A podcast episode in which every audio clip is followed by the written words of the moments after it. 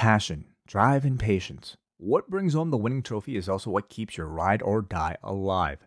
eBay Motors has everything you need to maintain your vehicle and level it up to peak performance. From superchargers, roof racks, exhaust kits, LED lights, and more, whether you're into speed, power, or style, eBay Motors has you covered. With over 122 million parts for your number one ride or die, you'll always find exactly what you're looking for. And with eBay Guaranteed Fit, your part is guaranteed to fit your ride every time or your money back. Because with eBay Motors, you're burning rubber, not cash. With all the parts you need at the prices you want, it's easy to turn your car into the MVP and bring home that win. Keep your ride or die alive at ebaymotors.com. Eligible items only, exclusions apply.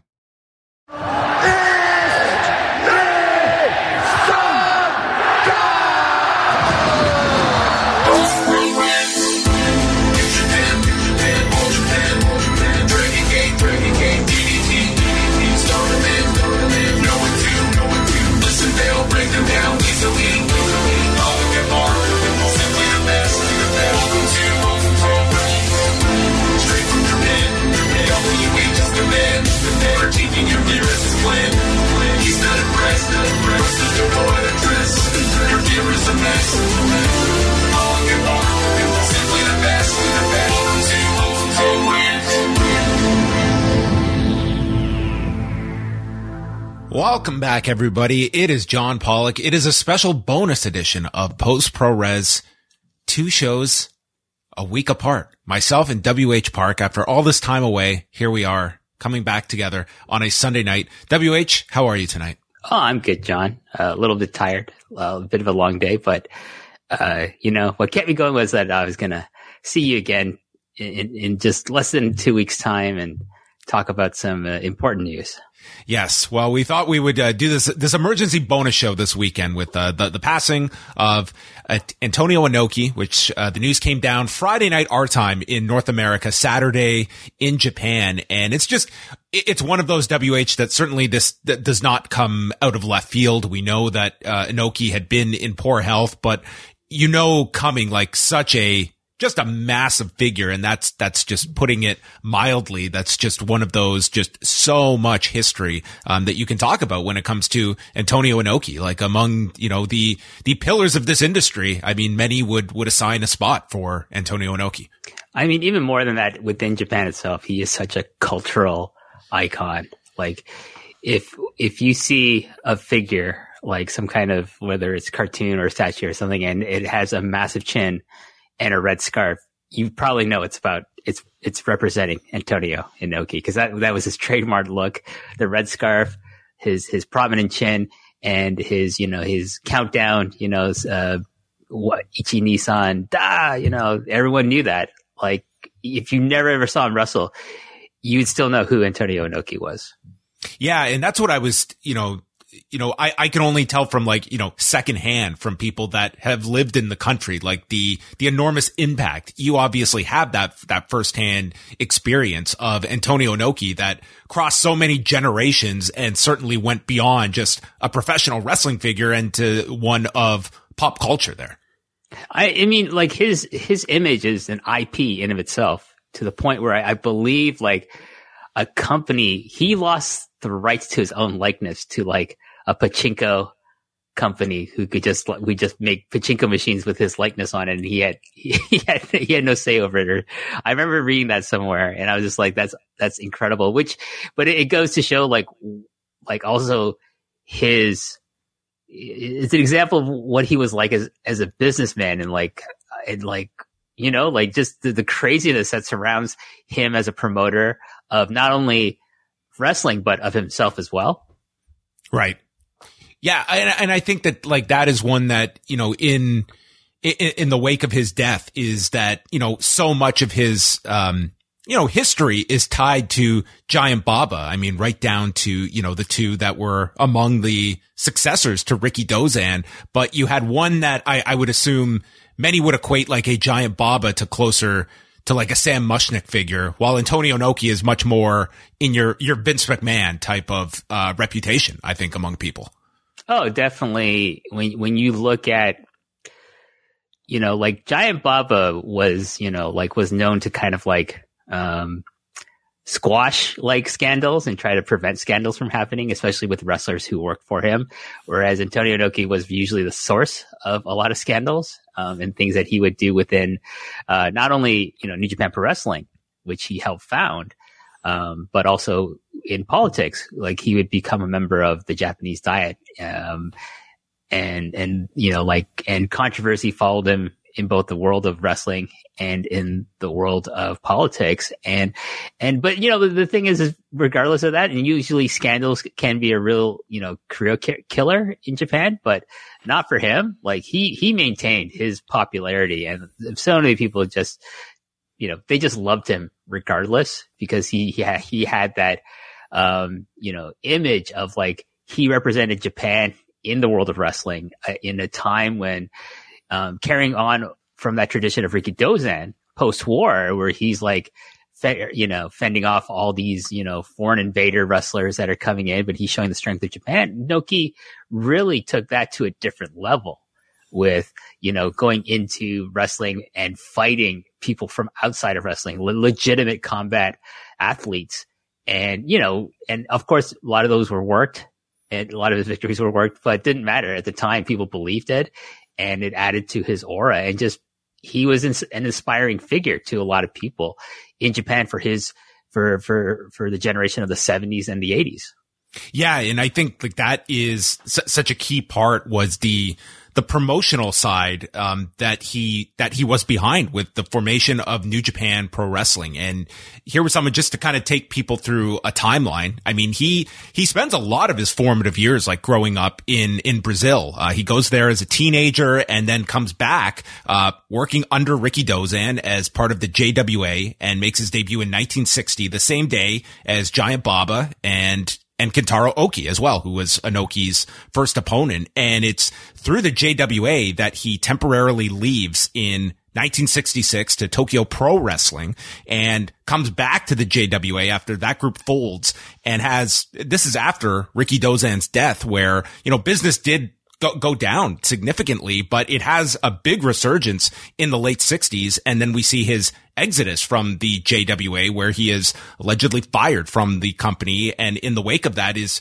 New Japan, and then months later, uh, All Japan Pro Wrestling also growing. And thus we have kind of the, the two that were attached at the hip by one another of Inoki and Baba now on separate sides. And that was largely like your industry for the next several decades of, you know, your, your two major groups that would be in competition with each other pretty much with you know, the odd working relationship at, at certain very, very rare times in those next couple of decades. Yeah. The, with Baba and with Inoki, you pretty much have from, from 1972 until about 2000, you have the two, these two companies, All Japan and New Japan, respectively, dominating business, uh, in, in Japan and being immensely influential to, you know, wrestling styles in North America, uh, to wrestling styles in Mexico as well to some extent and, and even into, into Europe because both companies, you know, are bringing in wrestlers from other countries. They are in, um, kind of like want want them to bring their style to to New Japan and All Japan, but also they want them to take something from their companies and take it to other parts of the world. I mean, as well as like, you know, just for New Japan, well, I guess we'll focus more on New Japan because that, that was Inoki's company. Like, like he's the one who starts this idea of, you know, going from pro wrestling and adding elements of like, like I want, I want this image of pro wrestlers to be the strongest fighters in the world. So he, he took that very, very seriously. Like it, it's part of like this kind of philosophy of Inokiism that, that really kind of galvanizes itself in, mm-hmm. the 2000s with like, you know, with the, you know, the whole idea of like actually putting New Japan pro wrestlers in rings with legitimate shoot fighters with no little to no preparation or training, and, and it backfires on him, unfortunately, uh, and on New Japan. But he has the, the genesis is like like it builds the company. Like that's, oh, yeah. you know, it, it's just, it, it, was something like of a time and place. And, you know, to the counter that, you know, all Japan was the one with the NWA hookup. They could bring in all of these foreigners. Inoki had to be a lot more creative and pretty much create these, these dynamics and these stories. And he being like the ultimate defender of professional wrestling to, all of these outside combat sports and, you know, ha- had to be a lot more creative, I think, than, than All Japan that had such a, such a steady pipeline of big national US stars to come in and just, you know, cycle through them. Also with, with All Japan, it is more of a traditional pro wrestling company in, in terms of its its style in, inside the, the ring. But whereas New Japan developed the the idea of strong style, which is you know very you know uh, mercurial you know kind of philosophy. Like it's I I understand what when New Japan say we do you know it's strong style. I understand what it means. It's hard for me to articulate it, but it is based on like you know, having legit backgrounds or using legitimate shoot fighting tech techniques at the time. Because Inoki's own background was in like, you know, judo and karate and, and like real martial arts. And, and then he got into professional wrestling via Rikidozan. Um, and there's a difference if you look stylistically at kind of New Japan, All Japan style, but it, it, it's really interesting. This philosophy of like how people are trained in the New Japan dojo to this, even to this day is very much you know, comes from the philosophy that Inoki uh, established early on in the history of New Japan Pro Wrestling. And, and I would imagine that his photo, his portrait is still prominent, you know, in, in the, in the dojo itself. It's interesting that you look back at history and you always, you know, associate, you know, Inoki with New Japan and Baba with All Japan. But it also brings about like had one of them for, for whatever reason did not have that ambition to launch their own company if they could have somehow coexisted in JWA. Like it was, it was the greatest thing for the industry that you had these, these two giants go their separate ways and not be able to work together where there would have been a one, a number one and number two if there had been that delineation. Like, and, I, I just think like the industry was healthier because of the, the fact that these two could not work together and went off and created their own companies. And with Inoki, like he just, you know, he developed, you know, two of the biggest stars under his direct tutelage, which would be, you know, Tatsumi Fujinami and Riki Choshu. And then with, with Baba, it was, you know, Jumbo Tsuruta and Tenryu. And then when Choshu jumps ship from New Japan to Japan, like it creates a renaissance of business, this massive business boom for him. And then when he jumps back to New Japan, again, he brings this massive business with him because the fans are like so excited to see this guy who was a New Japan guy wrestle in All Japan. Then he wrestled in All Japan. He came back to New Japan. So he created all these fresh matchups. And Inoki, you know, it was like really much like Choshu represented strong style going against the Royal Road, King's Road style of, of, of All Japan. And so you have like this idea like Choshu is representing Inoki and against, you know, like Jumbo Tsuruta and Tenryu. It was really fascinating. But, and then the whole idea of like, you know, junior heavyweight wrestling really gets its, its major platform in New Japan with Tiger Mask and Dynamite Kid. And he, he provided a platform there. And, and the idea like Satoru Sayama is very much as, a, you know, junior heavyweight wrestler, but in the, in, you know, in the vein of, eh, you know, Inoki's strong style image.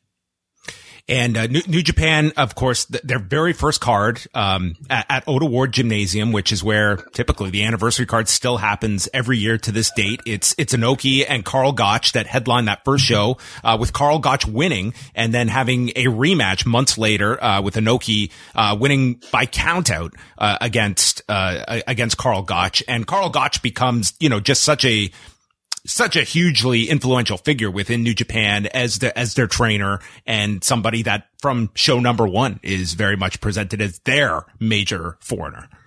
Oh yeah. I mean, people like Karl Gotch, and I think to a degree, even like Bill Robinson are, you know, like these are guys who epitomize kind of, you know, Amer- Americans or, or European stars who, you know, bring that strong style, that element to, to New Japan and differentiate it from um, you know, All Japan, which was like more in line with like the Funk Brothers and Stan Hansen and, and wrestlers like that. But if you look at like some of the, the stars that really emerged out of New Japan in the late eighties, we, we, big, the big one would be Big Van Vader. Mm-hmm. And he, he develops that gimmick is developed for him in New Japan.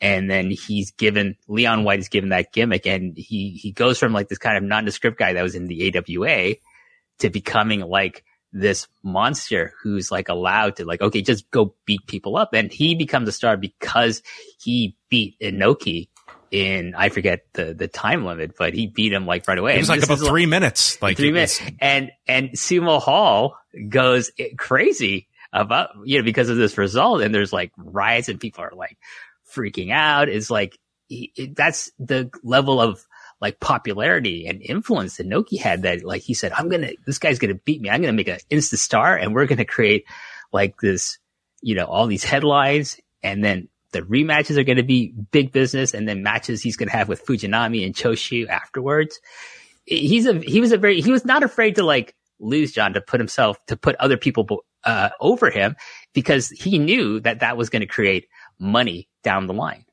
Yeah, and it seemed to be that was also something that you know in those in those formative years for New Japan, and you were bringing in all all the different you know Willem Ruska, and of course the famous one with with Muhammad Ali, and there would be many others, Willie Williams, Leon Spinks.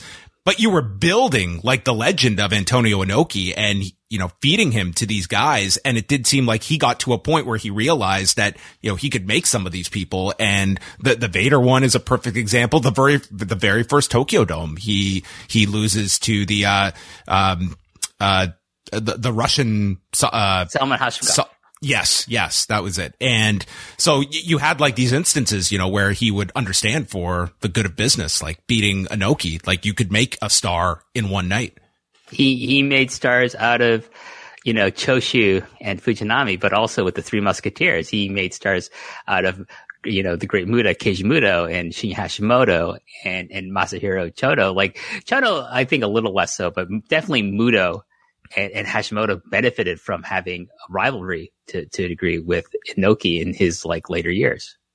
How much of the coverage have you seen over the weekend? Because this has been covered like a lot of mainstream outlets and not just in Japan, but also uh, throughout North America. I would think a lot of that does rely on the, on the Muhammad Ali fight from 1976. Oh, definitely. I think especially here, but in, you know, a little bit of it in Japan, but like a lot of that would be like looking at his life in general and like his influence in the business of professional wrestling in that country. And what a, again, what a cultural icon he is and a pop culture, you know, like figure, like, you know, you know, you name it, John. Action figures, t-shirts, bed, uh, bed sheets. I'm sure the whole kit and caboodle he's he's his image is probably on anything you could think of that can be merchandised. His face is on it. What does the Muhammad Ali fight to the the average person in Japan? Would that be you know a, a fight that is that well known to to the public? I guess like uh, uh, of our generation.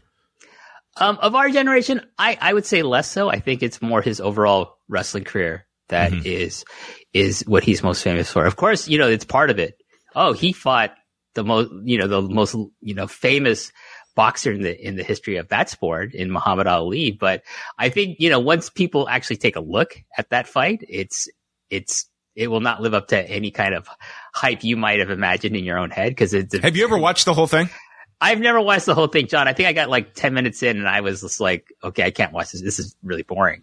Um, and it's not even a. It's it's you you can't even watch it on a curiosity level. It's like how long is he gonna you know just you know lie on his back and start kicking away at Ali's Ali's leg? Right? It, it becomes very very boring after after a point. And I I've never had the you know the the morbid curiosity of like just keeping going through. It's like it's like the island death match he has with Masa Saito which is like two and a half hours long. I I've tried like okay, but again, like there's a lot of nothing. They're, they're just following each other on this island. It's it's it's pretty boring. If you actually can get through the entire island death match he has with Masa Saito, you you you are a much more patient person than I am. like there was like this certain spectacle that he understood uh, of the idea of that this might not be pretty this might not be aesthetically pleasing but there would be that that certain like shock factor that you just want to see how this turns out. Like hmm. Antonio Inoki fighting you know Willem Ruska or Allen Coage or an an island death match. It was just like like that side of the promotional end I think that was his that was his curveball as a promoter in his heyday. Unfortunately, as time evolved, I don't think he did with that mindset and, and it became such an Achilles heel for him in the latter stage of his, you know, promotional career that, you know, is going to separate people's opinions of the good and the bad from Antonio Inoki if you only live through one of those generations and not all of them. Oh, definitely. I, you know, for me, like, as someone who's, who's, you know, fandom in professional wrestling with New Japan is, he's kind of peaking in the 2000s. He becomes a very negative figure to me because his philosophy of like, I have, he's trying to prove something, but it's not him in, in the ring against, you know, like Mirko Cro Cop or Anderson Silva or, or Wanderlei Silva, you know, whoever's, whoever's like fighting in pride. It's Yuji Nagata. It's, it's all these other people who are, you know, like to the detriment of, of their careers, you know, like in their box office appeal is like, okay, we're not going to be, we're, we can't actually beat these guys. So we're not the strongest fighters around. And, and a lot of people lose so much aura. I think the biggest victim of this philosophy though was Shinya Hashimoto in, in the feud he had with Naoya Ogawa. And like you went from this guy who's like the, you know, pillar in New Japan. He's like the top star there. It's top, top box office draw. And then because Naoya Ogawa double crosses him with, you know, seemingly with the, the support of Antonio Inoki, it, it, it, destroys his box office appeal and it brings down New Japan business. And I don't think Hashimoto ever fully recovers from, from that, that those incidents because he loses to him multiple times.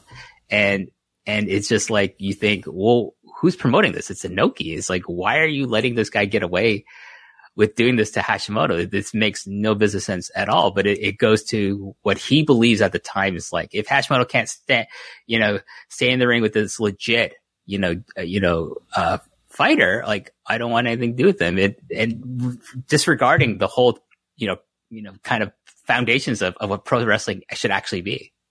Yeah, I mean, the other one that comes to mind for me was Yuji Nagata just being thrown into those fights, uh, first with Mirko Cro Cop and then with, with Fedor Emelianenko, which just sound insane to any like you know and Nagata was certainly somebody with like an, a very very strong wrestling pedigree but you're talking 10 years removed from any kind of active competition for him. And you know he he still went on to have a, a very a very nice career. And that's uh, putting it mildly. But I think it definitely impacted him especially in in 01 with with that Cro Cop loss. And it sort of you know it was it was this risk factor that you know most of them came back harmed by it. I would say like Nakamura was one that like skated by, uh, because he was, he was able to, to show enough with, with Daniel Gracie and it, it propped them up a bit.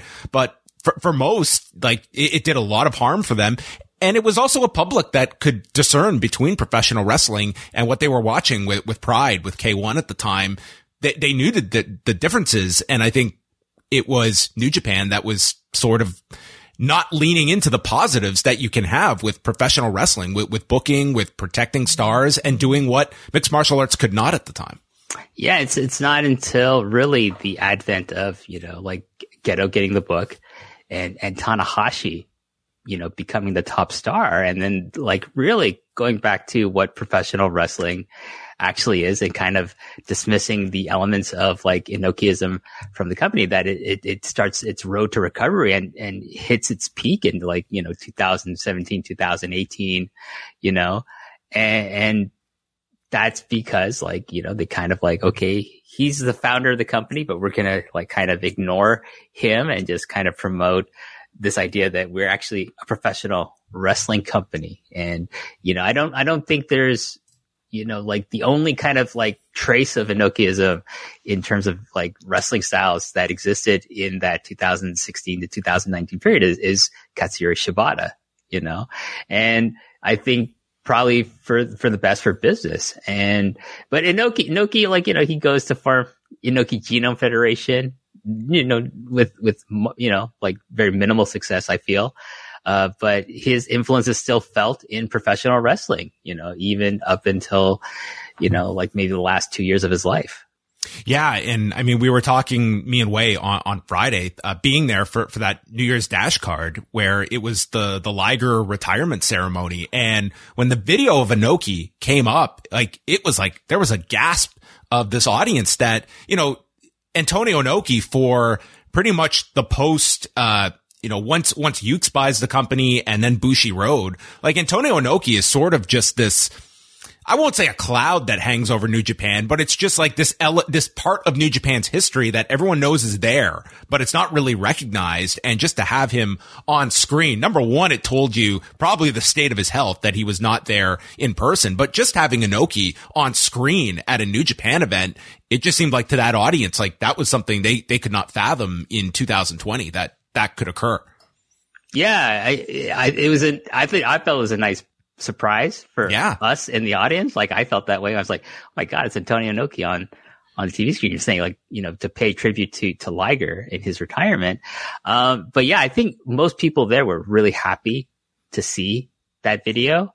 And especially because I think it probably meant a lot to, to Jushin Liger to, to like have like this legendary figure, you know, pay tribute to him on his, on the night of his retirement.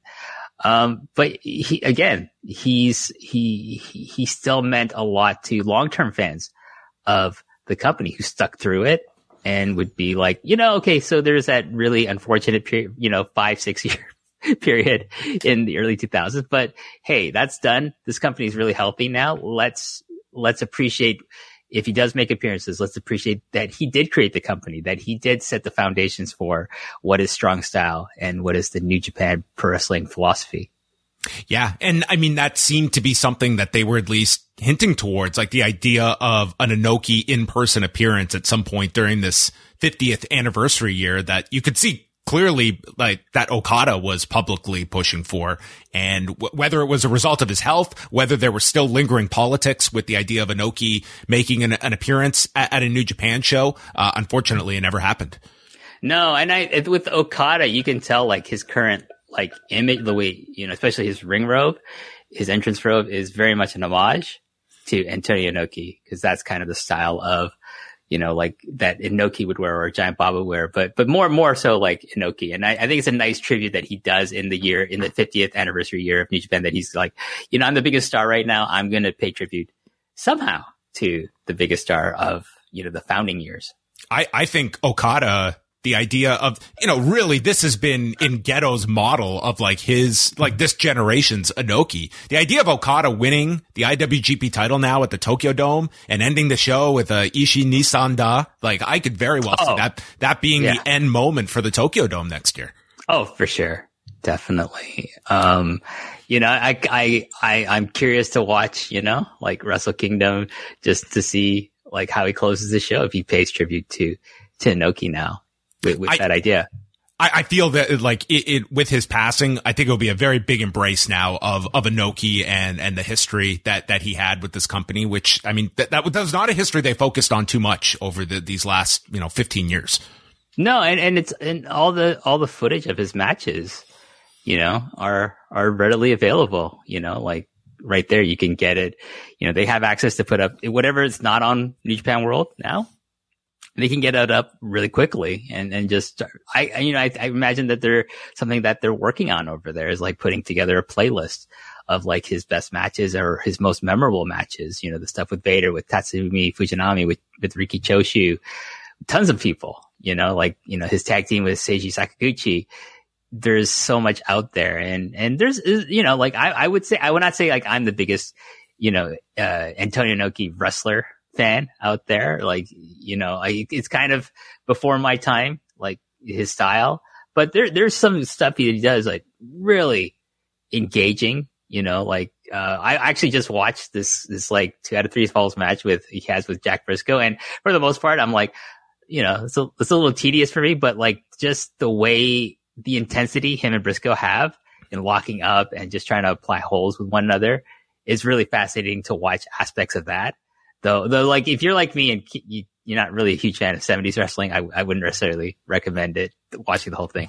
He he is very much like the time and place of you know some of those um some of like the, the worked fights as well. Are those any uh, uh, any of those kinds of fights uh, been well fights in quotation marks ones that like th- does that even appeal to you like that that novelty the the curiosity of Inoki in in some of these fights? No professional wrestlers being in legit fights with, you know, like boxers or, you know, judokas or karate champions has no interest for me because I don't watch professional wrestling for that. I watch professional wrestling for because it is professional wrestling. You know what I mean? Like it's like I don't watch. You know, I, I watch kung fu movies because like there's a certain appeal to a kung fu movie versus like a regular action movie for me, and it's kind of like the same with you know professional wrestling. If you said to me tomorrow, John, like let's put Randy Orton against who's the guy from the British boxer Tyson Fury, I have no interest in that. No interest whatsoever. Enjoy all your favorite sports like never before at BetMGM. Sign up using code CHAMPION and receive up to $1,500 back in bonus bets if you don't win your first bet. When you register with BetMGM, you'll get instant access to a variety of parlay selection features, live betting options, and the best daily promotions in the business. And with BetMGM at your fingertips, every play and every game matters more than ever. Remember to use code CHAMPION and receive up to $1,500 back in bonus bets if you don't win your first bet. Place your money line, prop, or parlay bets with the king of sportsbooks today. BetMGM and GameSense remind you to play responsibly. See BetMGM.com for terms. 21 plus only. Virginia only. New customer offer. Subject to eligibility requirements. Rewards are non withdrawable bonus bets that expire in seven days. Gambling problem? Call 1 800 Gambler. Promotion. Promotional offer not available in Washington, D.C. Now, when it comes to some of the scandals in in his career, you know, there was a big embezzlement scandal in 1983. Um, Hisashi Shinma has to uh, step down as booker and chairman of the board, and Inoki loses his president's title at the time. Just in terms of the culture, is it stunning to you that he has survived some of these scandals and the um, just the the negative image that that came with it? Because for the most part, I mean, he was he was Teflon throughout a lot of his career. He did have, you know, later there was, there was a scandal about 10 years later that, I mean, he wasn't reelected to the Japanese diet in 1995, but I mean, he went through a lot that did not ultimately like he is celebrated as, a hero today. He is not, it, it, these scandals to me did not have such a negative impact on his legacy for most. Well, I mean, he also, you know, in 89, he, he did the trip to Iraq before yes. the first Gulf War, and he, you know, he negotiated the release of Japanese hostages, and that that garnered him a lot of goodwill. You know, he got these these Japanese citizens out of out of Iraq before the first Gulf War starts, and thus, you know, basically, you can you can I think definitively say he's probably saved their lives. So, well, again, just to go to the, the, the, scandal of a few years later, and like one of the accusations was that like he didn't have, the, it was like he was in the right place at the right time and did he take credit uh, for for something that he didn't have direct involvement in? Like that's the difficult part with Inoki is too is like separating the the fact from the fiction at, at times as well because this guy was like the greatest author of his own story. Well, i'm going to say the myth of that you know the negotiation probably lives on much you know more clearly than the scandal of like did he actually do anything you know? So. I want to read this from the uh, the July 12th, 1993 edition of The Observer. And I'll, I'll like keep this, uh, this short, but this is right as this, um, this latest scandal is breaking uh, from Dave Meltzer. After a three decade long run as one of the most popular sports personalities in his country, it appears the final story of Antonio Inoki is about to go down in disgrace. After the business breakup of Inoki and longtime business manager Hisashi Shinma and the firing by Inoki of a political press secretary and confidant who was close to Shinma, the secretary went public in a major magazine with an eight part story specifying allegations of illegal activities and misuse of funds by Inoki. Inoki, the second most famous wrestler ever in Japan and no doubt on a worldwide basis the second most famous wrestler in the world in the 70s, was voted into the Japanese Diet in 1989, which signaled the end of his career as a full-time pro wrestler. There are two years remaining on the term.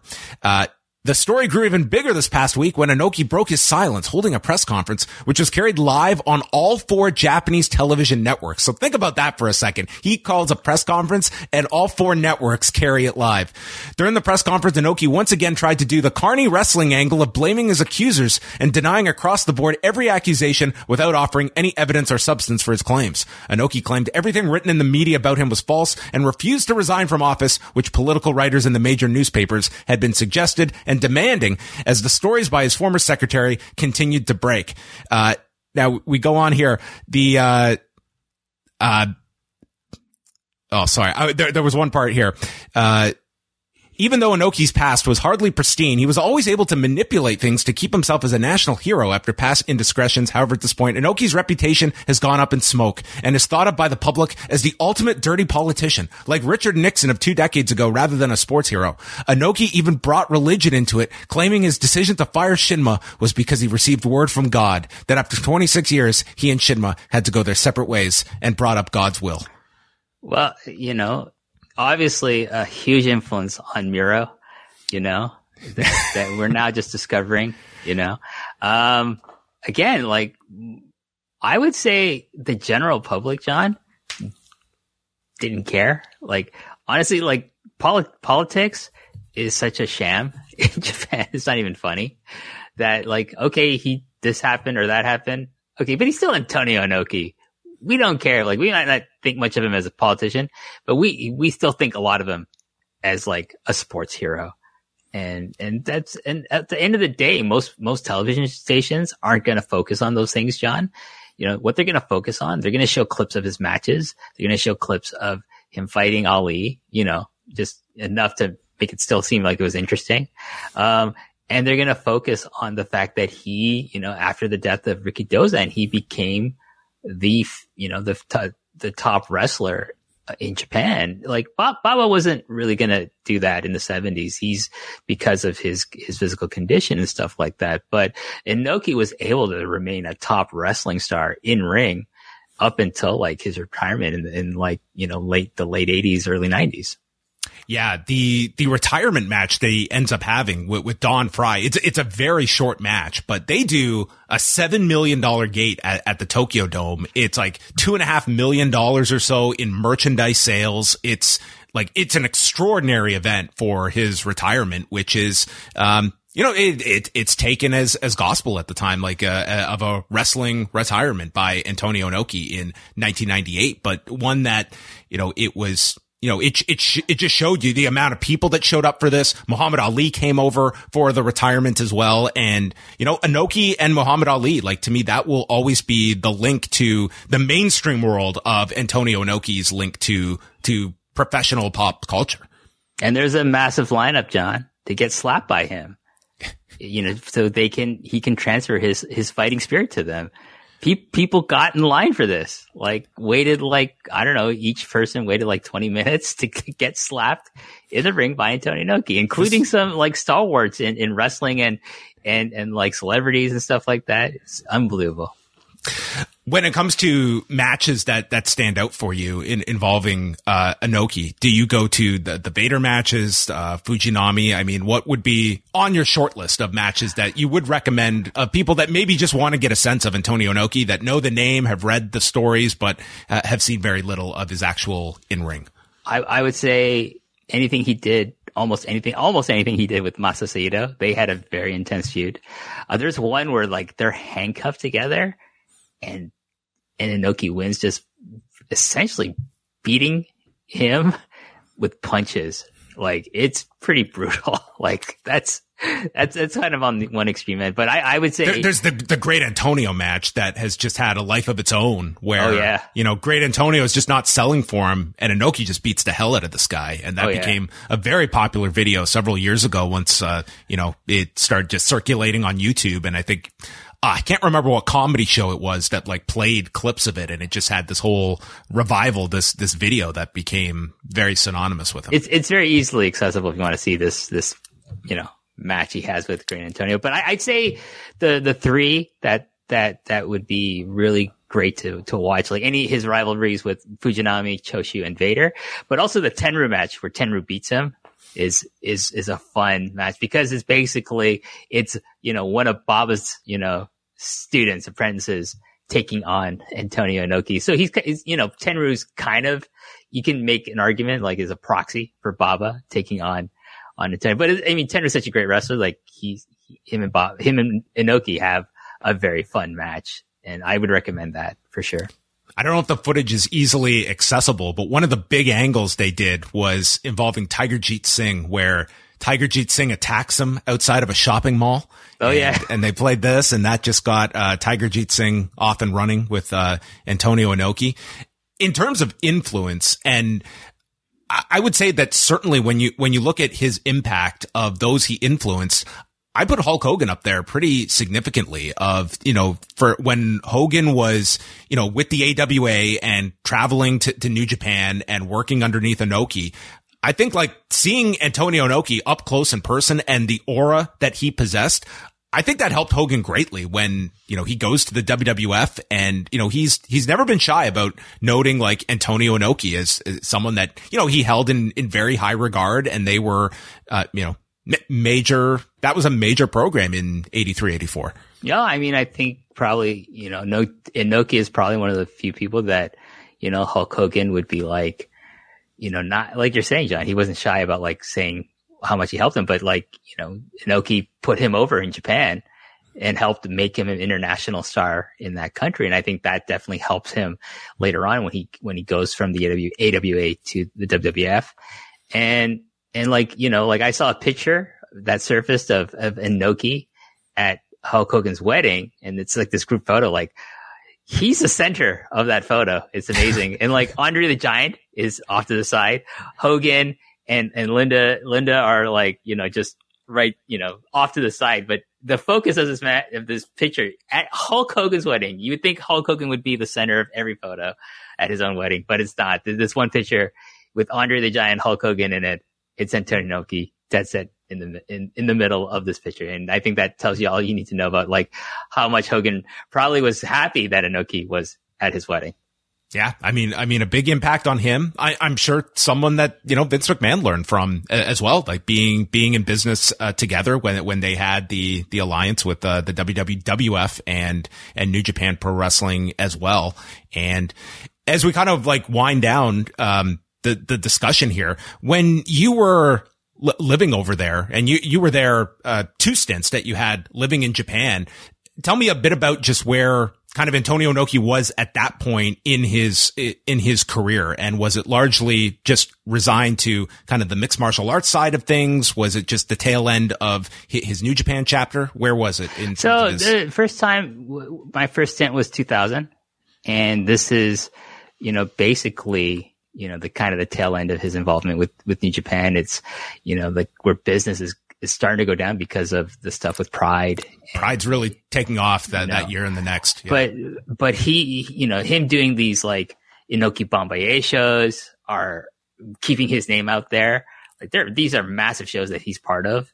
Yeah, which these shows. He he does the first one in 2000, and then like that turns into a major thing when Pride and K1 start to uh, run. The the big one was 2003, where you had three shows going on with Inoki show uh, that had Fedor on it, and there was you know an enormous you know fallout from that that had implications. And then you had Pride and K1 all going at it. That was the year of Akebono and, and Bob Sapp, and suddenly like that that became the night for professional wrestling and uh, mainly though mixed martial arts and kickboxing. And then I'd say from, you know, my second stint, which would be the major one, which is almost 10 years from 2011 is, is like, he's, he's there. You don't really associate him with either combat sports really or, or professional wrestling, but he's there. He, it's, oh, it's Antonio Inoki. He's making he trips to on, North Korea. trips to North Korea, but he's still showing up on variety shows or they're talk, or they're talking about him. He's a trivia question, you know, on, on, on talk shows and things like that.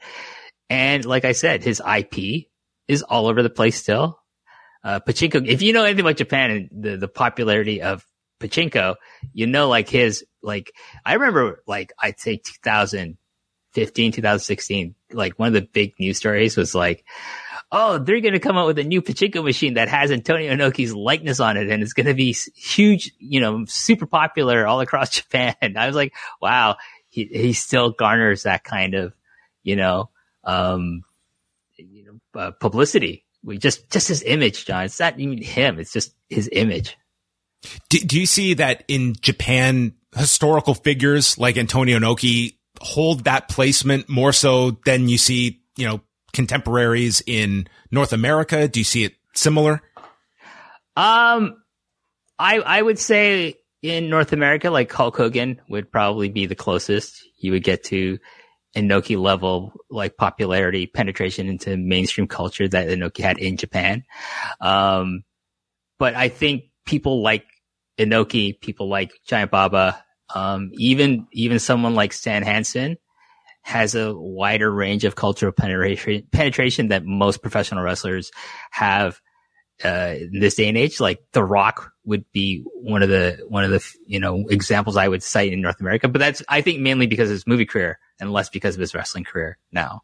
So, um, yeah, in Inoki, very very unique man, and and you know, um, him and Giant Baba are are just legends in Japan. Like beyond being wrestlers or wrestling promoters, it's they're just oh Giant Baba, oh Antonio Inoki, you know Antonio Inoki's chin, his red scarf, Ichi-ni-san da, those those resonate throughout you know popular culture throughout mainstream society in Japan, and and I don't think eh, you'll you'll see that disappear anytime soon.